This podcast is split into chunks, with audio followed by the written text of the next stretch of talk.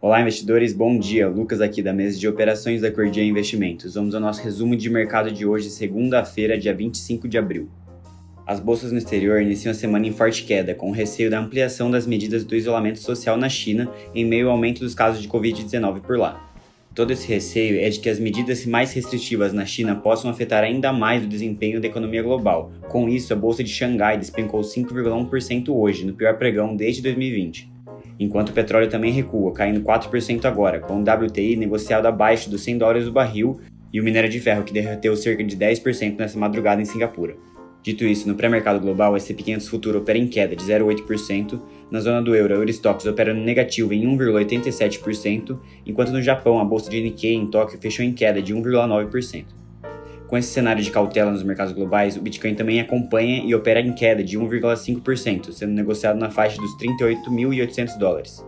Na agenda da semana temos resultados de várias gigantes, como Coca-Cola, a Alphabet, a controladora do Google, GM, Microsoft, Boeing, a Meta do Facebook, PayPal, Twitter, Unilever, Amazon e Apple.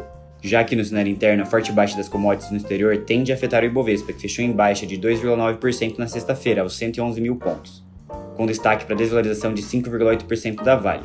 No pré-mercado de Nova York, o WZ, o principal ETF brasileiro, cai 2,1%, enquanto a DR da Vale recua 4,7% e o da Petrobras tem baixa de 1,9%. Ainda na sexta-feira, o dólar também subiu forte, cerca de 4%, cotado aos R$ 4,80. E foi divulgado também que a greve dos servidores está suspensa e o Banco Central divulgará nesta semana seus indicadores atrasados, como o relatório de poupança hoje às 3 horas da tarde e o relatório Focus amanhã pela manhã.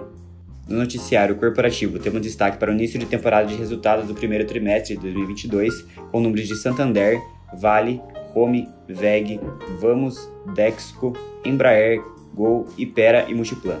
E para finalizar, a TIM prevê sinergias de 16 bilhões de reais com compra da parte da Oi Móvel e fará uma apresentação hoje, agora pela manhã, sobre o tema enquanto a Eletrobras anunciou que pagará 1,34 bilhão de reais em dividendos, o que representa 71 centavos por ação ordinária e R$ 1,49 por ação preferencial.